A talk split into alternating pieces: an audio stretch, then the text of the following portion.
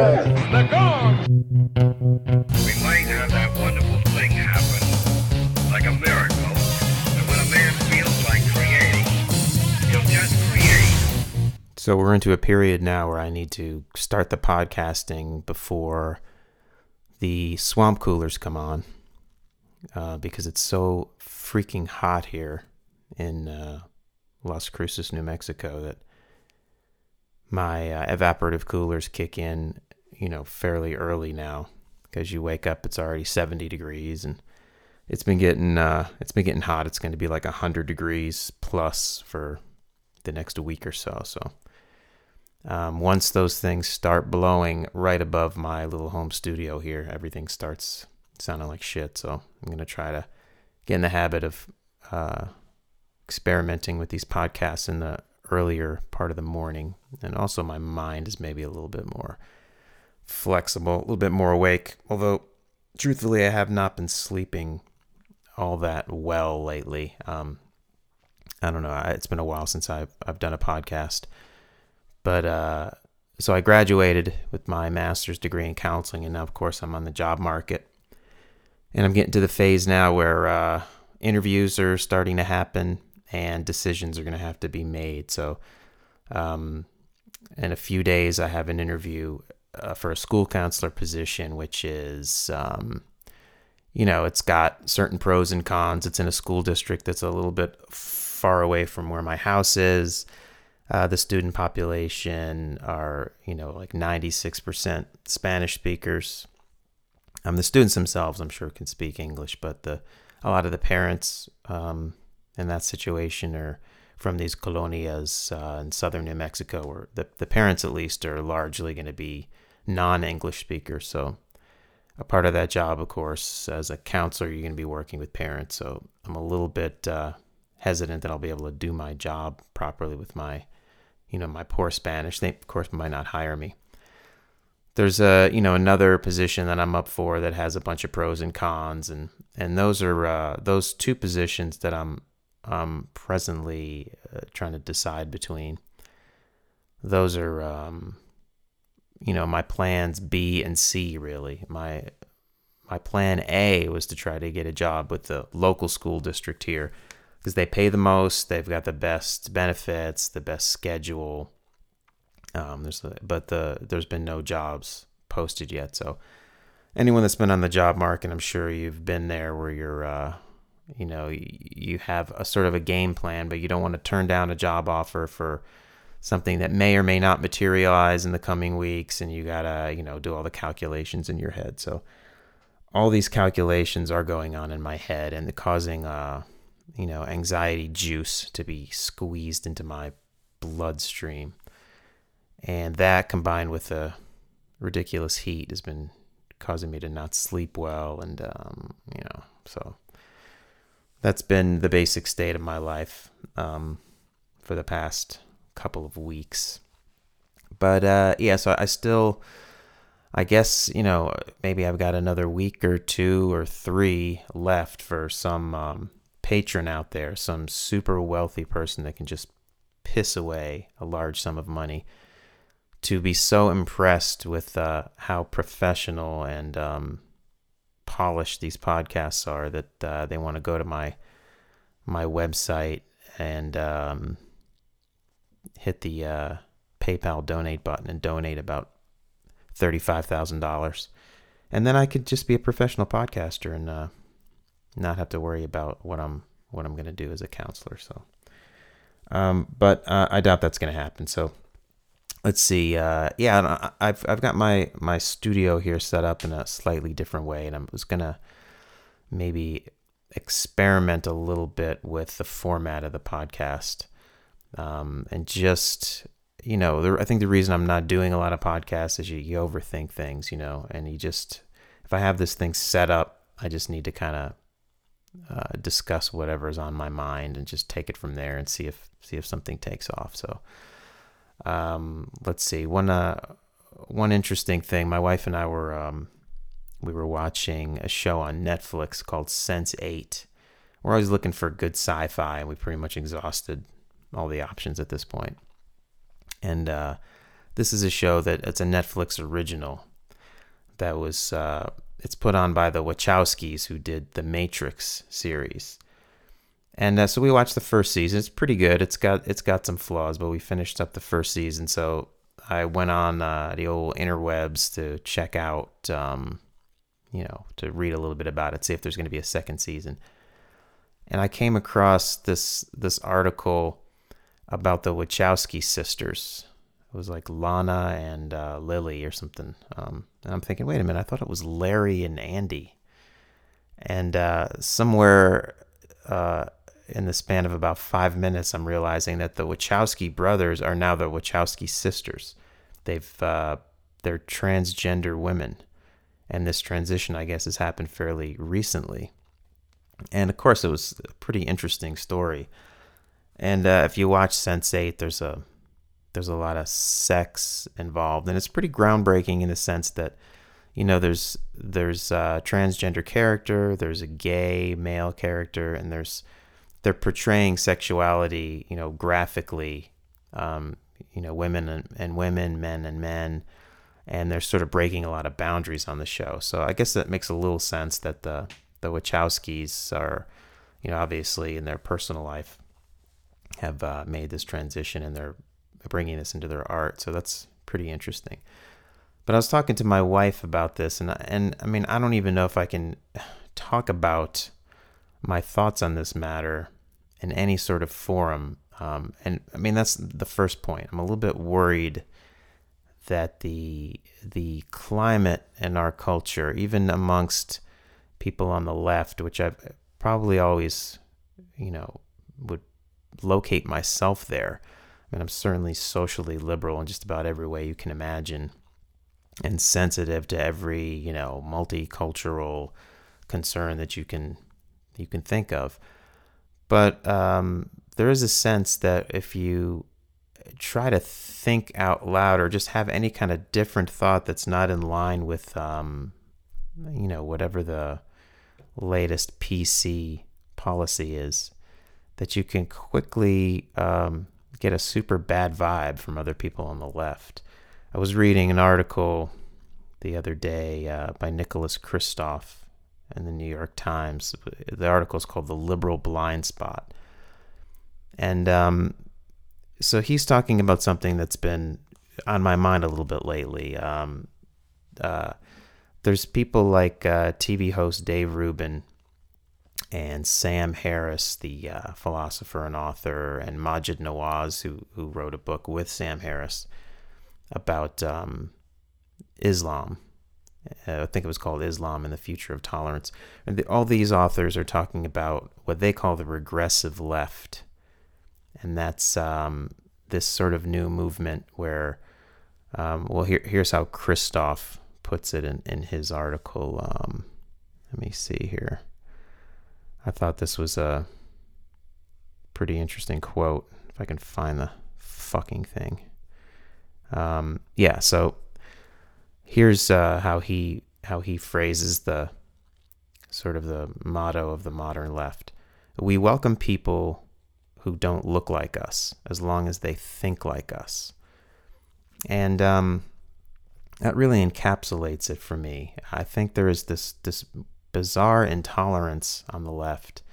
You see it now, and this how things are playing out with the whole Trump campaign, where progressive types are celebrating the shutting down of Trump rallies and blocking of roads, and really the trampling of free speech, and as if it's a good thing. And I find this incredibly disturbing. Of course, I think Trump is an imbecile, and I wouldn't want him to be president, but all these scenes of Trump supporters being, egged, literally like having eggs thrown at them, and these progressive protesters trying to shut down the free speech of people that don't think like them is profoundly disturbing to me. And of course, this is also playing out on college campuses, where any speaker that doesn't toe a certain line, that doesn't espouse certain beliefs, especially if they're conservatives or they're talking about any sort of sensitive issues, They're whatever you'd call it, deplatformed. They're not allowed to speak. You have women of color like Ayaan Hirsi Ali, who's an apostate who left the Muslim faith and had, you know, a clitorectomy performed on her, and her life has been threatened and all this. She's even been like, you know, deplatformed or not allowed to speak on college campuses because she has some pretty harsh things to say about people in the Islamic faith. And so she's been branded an Islamophobe and this, that, and the other thing. So what disturbs me is, I mean, you don't have to agree with Ayaan Hirsi Ali. You don't have to agree with some of the other conservative speakers. You certainly don't have to agree with Trump, and I hope you don't. But this idea that these ideas should not be allowed to even be aired, that you're supposed to almost militantly and aggressively silence anyone that disagrees with you, it seems to be profoundly illiberal. And yet that's kind of the, you know, I think a new vibe on the progressive left, and one that I'm very much resistant to. And so, you know, tying that back to this Wachowski sister story. So I'm talking to my wife, and I have to, you know, I have a feeling that's welling up in me as I'm reading this story. I'm not comfortable with it. And, you know, is it a transphobia? Am I just kind of grossed out that these two people have surgically altered their bodies and changed their genders, and somehow I find that gross or something? And so the problem is with me. I'm not open-minded. I mean, I don't know. I just have, it's a feeling I'm having. I'm uncomfortable with it. I want to discuss it. And of course my wife is, you know, perfectly willing to discuss it with me. But even as I talk about it on this podcast, and I bring this up even not so much to discuss the issue itself, but just to point out that I'm hesitant to even speak on my own podcast about this, just because I'm aware of the fact that I could be excoriated for, you know, being a bigot or something, just because I'm having these thoughts and feelings. So that's a little bit annoying. So in sort of protest of that, I'm gonna just go ahead and air these feelings, and they're not definitive. I don't feel like I know that much about what it's like to feel that you're a gender other than the one that you were born into, and that you'd want to be surgically altered in order to fit a different gender. What worries me is not that that somebody can feel more at home with a non-binary way of expressing themselves in terms of their gender. It's the surgical piece.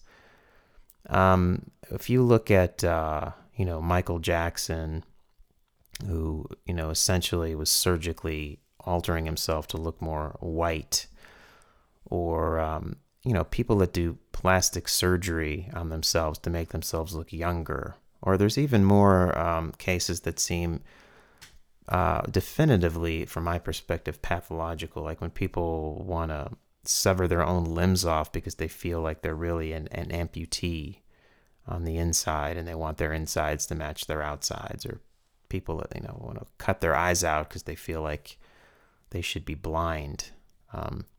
Something just seems, you know, again, I hesitate to use the term pathological, but in any case where you be willing to surgically alter your body, I mean, there seems to be some psychological process there that's not. I don't know. I don't know how to put it. I don't want to put it totally on the individual, because as my wife pointed out, you know, there's a social aspect, of course, to gender. And because we live in a society where gender norms are conceived to be just binary. You're a male or a female, and maybe, you know, human beings naturally don't fit rigidly into that system. That you're going to that those social conditions are going to cause people to have psychological responses, which may manifest later as, you know, I don't feel like I'm the gender I was born into, and I want to have gender reassignment surgery so that I feel more congruent. So to say that something is psychological is, you know, at the same time to say it's social. And to say something's pathological, you know, again, I mean, you can say that the social conditions are pathological, and that's what needs to change. And I'm very open to that line of thinking. I just think, you know, it just shouldn't be that a person, say, a woman in her 40s wants to have her face surgically altered so she looks like she's in her 20s. I mean, I just don't think that's a good thing. And of course, you know, in that case, the person's psychology is totally tied into a social context where, you know, we value youth. And Michael Jackson wanting to look more white, I mean, that's a social context that, you know, devalues people of color. And so I just wonder if something similar is going on in the people that want to surgically alter their body so they fit another gender. So, you know, in a sense, I don't want to stop people from doing that, but I just feel like it's indicative of something that's just not right. And I don't mean that they're not right in their psychology necessarily, but there's some social context that's just off. That, you know, in an ideal world, we have some gender fluidity socially so that people don't feel the need to take that sort of step. I mean, I wonder, you know, what did they do centuries ago before the surgical technology was there? I mean, you know, in a sense, it just, something feels to me wrong. And again, not in a moralistic sense, and I'm not judging people that feel this way, but when if you want to, you know, surgically alter your body to fit or to match your internal psyche, I mean, something has gone wrong there, whether it's socially or psychologically or both. And that's just, you know, that's my uneasiness about it. So I suppose you can brand me a transphobic or whatever you want, and I'm not sure about these things. I actually do know a lot of people that are in the LGBT community. I'll just have to have some more discussions. But so anyway, that was a just kind of going off on the illiberal or regressive left vibe that I'm seeing a little bit in our culture now. That you can't even have these thoughts, you know, and just having graduated a counseling graduate program, I can say that, you know, they really do indoctrinate you pretty heavily into a lot of progressive ideologies. And some of them, you know, it's fine. What I maybe objected against a little bit was it feels like from a scientific standpoint, an academic standpoint, you can criticize ideas, and you're supposed to. That's what critical thinking is about. And you can say, hey, I don't think this is a good theory, and here's why. And I don't think the scientific evidence backing this theory is sound, and here's why. But when it comes to the multicultural stuff, I didn't get that sense. When I tried to raise issues in class, you know, we'd read certain theories, and I'd start to think out loud like I usually do, and say, well, you know, I don't think this is actually a good theory, or I think the evidence supporting this theory is weak, and here's why. The vibe that I got was my critical thinking was not really that important. It was the fact that I'm white, that I'm male, and I'm cisgendered, heterosexual. That's what's relevant when you're discussing these ideas. So right off the bat, any objection that I would make would be filtered through that. And my ideas necessarily wouldn't even be heard, because, you know, my ideas would be framed in a sense of, well, you know, of course you're a cisgendered white heterosexual male, and, you know, of course you're not going to like these multicultural theories because it's displacing your power or whatever. And that's a very circular way of insulating yourself from criticism, and I really detest that on an intellectual level. And I certainly resented it because I felt like I needed to be silent in my, you know, multicultural class just because I was a white guy, basically. Even though, I thought some of the theories and the ideas were just fucking stupid or wrong or weak. And, I guess some people pointed out, well, that's good. You should be silent. That's what it's all about, is the people that have power and privilege need to be silent and hear other perspectives. But it just strikes me as just very anti-scientific, anti-intellectual, to focus on the identity politics that, a person's race, a person's gender. If those are the important things when you're in the marketplace of ideas, then it seems like it's just very self-defeating. Like, if you're trying to move away from a situation where one group is oppressing another group because of their race, because of their gender, because of their sexual orientation, the solution surely isn't to just reverse the roles. You definitely want to move to a quote-unquote colorblind context at some point. That's what science is about. You certainly don't... Nobody cares in the realm of science what the person's race is and what the person's background is. It's just all about, is the theory sound? Does it make sense? And you criticize the ideas. You don't take into account the different... intersectional identities of the person making the claim. And so, I don't know. That's just a typical incoherent rant. But it's just something that's been on my mind. What else is going on? So, I also went to a show the other day, which I almost never do. But because I'm unemployed... There was a friend of mine was debuting a solo show over at Art Obscura in Las Cruces, and one of my favorite local artists, KT Neely, was performing there, and I'd never seen her live, so I got to see her live. And again, there's been a few new things in the local music scene here that have really impressed me. And I think right now, KT Neely,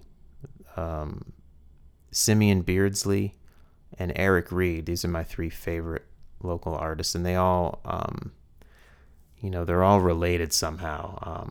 Simeon Beardsley is a guy that actually plays in a band with KT Neely. He plays in his own band, which he calls Sorry Town.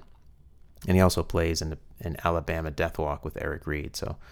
here's a little taste of Simeon Beardsley's latest, and this is a song called Michael. I'll just play a little bit of it here.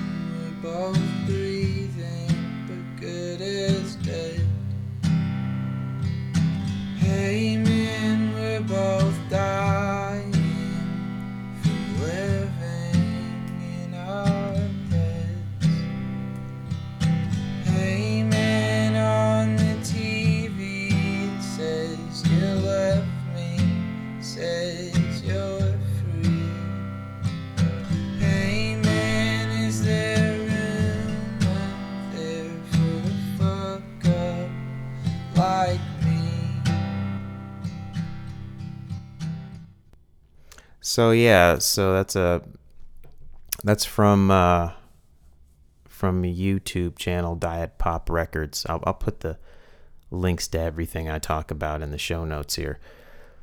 I'm trying to get a little brave here in the fair use department, and just when I'm discussing something off the internet, just play a little clip and discuss it. I think that's the definition of fair use, I'm hoping, and nobody tries to sue me, but they can go fuck themselves.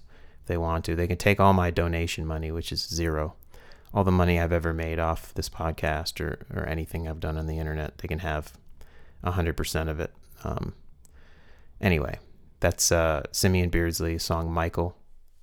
It's a Trundle session. These are some videos from this Diet Pop Records channel that have been featuring some local artists here. So here's KT Neely doing a song called Notes. This is another Trundle session from Diet Pop Records.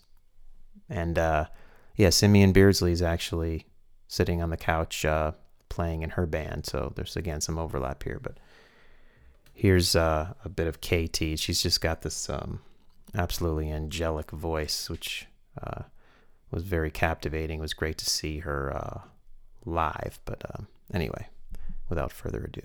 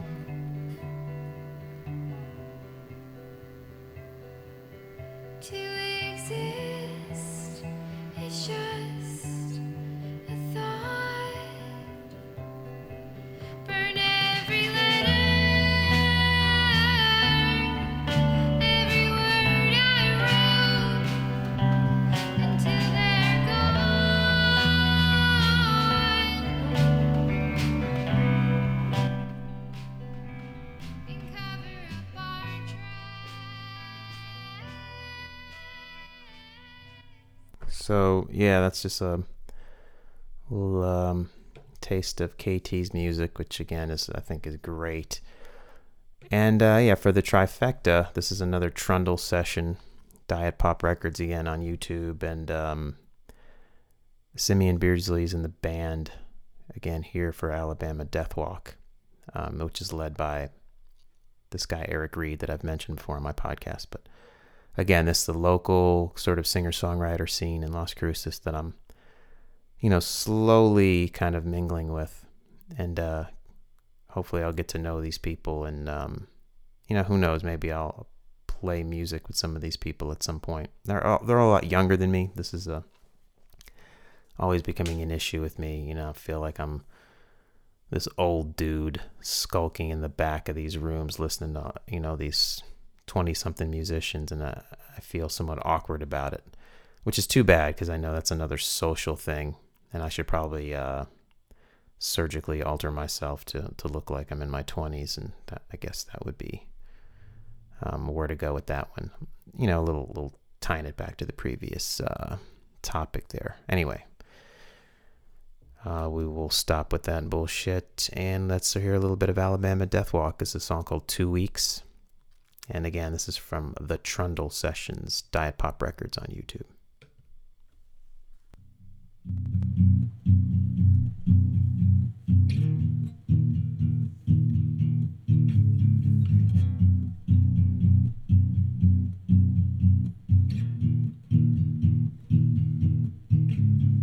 Let the machine tell them you're not home now. They can leave a message at the beat, but in your heart you know there is no promise that you'll get back to them. There's just no time. There's just no time. Ooh.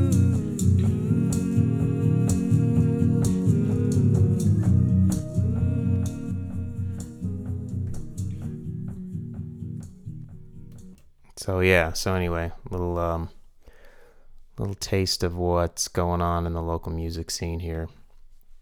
Let's see, what else do I got this week? So yeah, what am I doing with my own music? I mean, whatever. I've got my studio set up. I've gotten back into the band Weezer over the last few weeks, which I don't want to call it a guilty pleasure because there's no reason to feel guilty about it.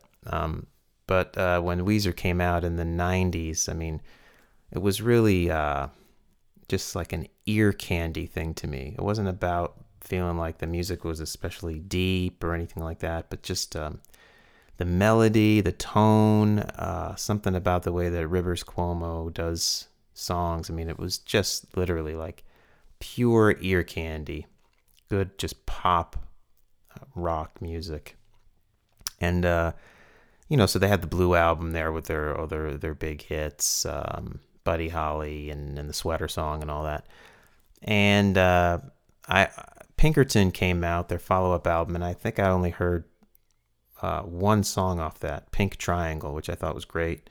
But then I just whatever, I got into other things, and I didn't pay much attention to them over the years. They put out a few other songs like Island in the Sun and other songs that sort of made the charts that I liked. And I gather that they went through some period where their fans hated them and thought they sold out. And I basically just didn't pay any attention to them for the next, whatever, 15 years. And they've just put out an album, the White Album, I think it is. It's another self-titled thing. And for whatever reason, I came across, they were releasing singles from it on the internet. And I mean, every one of them was just pure ear candy to me. And I just loved it. You know, I said, fuck, man, I'm gonna buy this shit.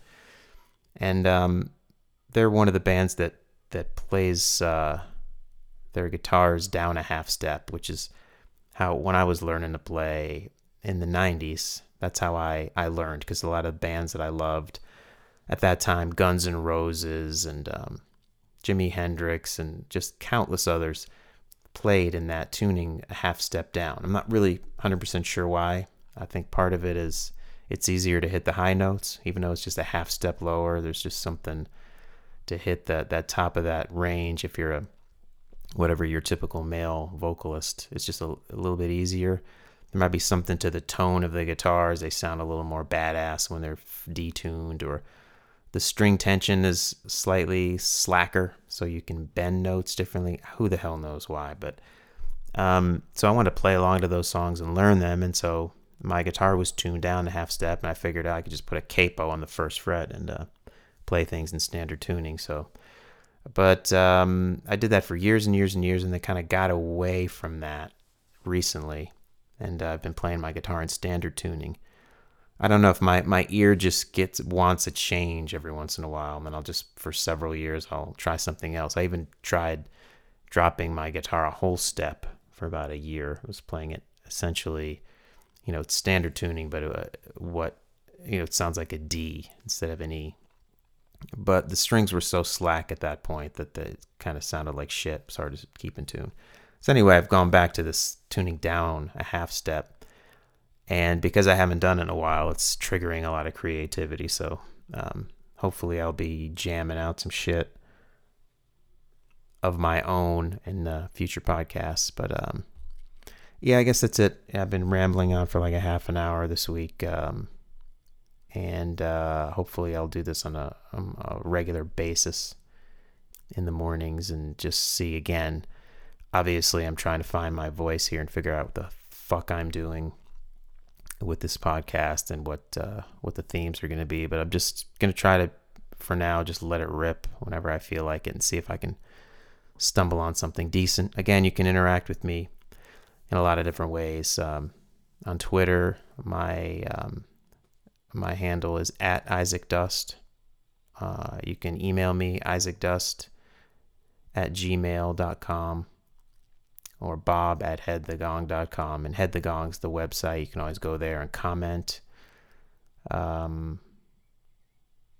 and just, you know, if I ever get any comments, I'll certainly respond to them on a future episode, unless they're just, you know, people telling me I'm a douche or something.